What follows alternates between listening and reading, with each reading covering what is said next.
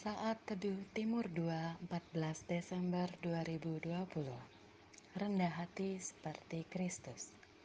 Filipi 2 ayat 10 sampai 11 Supaya dalam nama Yesus bertekuk lutut segala yang ada di langit dan yang ada di atas bumi dan yang ada di bawah bumi dan segala lidah mengaku Yesus Kristus adalah Tuhan bagi kemuliaan Allah Bapa.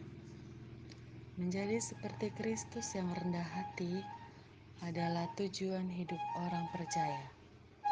Hal itu dapat terlihat secara nyata dalam ucapan, perkataan, pikiran, atau tindakan kita sehingga hidup kita memuliakan Tuhan.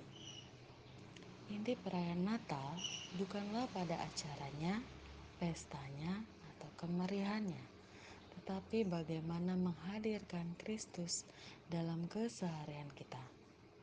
Oleh karena itu, janganlah kita terjebak dan merayakan Natal hanya satu tahun sekali di tanggal 25 Desember saja. Tetapi marilah kita merayakan Natal setiap hari. Dalam bacaan Alkitab hari ini, kita bisa melihat bahwa Kristus begitu rendah hati sehingga mau melakukan segala sesuatu yang dikehendaki oleh Bapaknya ia hidup bagi kemuliaan Allah Bapa, sehingga Allah Bapa pun sangat meninggikan dia. Dan kita pun seharusnya melakukan hal yang sama dalam hidup kita, yaitu selalu rendah hati dan melakukan kehendak Bapa di surga, supaya hidup kita memuliakan namanya. Oleh karena itu, apa pun yang kita lakukan, ucapkan, dan pikirkan, Semuanya adalah untuk kemuliaan Tuhan Yesus. Natal adalah saat yang tepat untuk menyebarkan damai Allah, mengampuni, berkorban, memberitakan kabar baik, mengasihi, dan bersuka cita. Semua itu tidak cukup bila hanya kita lakukan di hari Natal saja.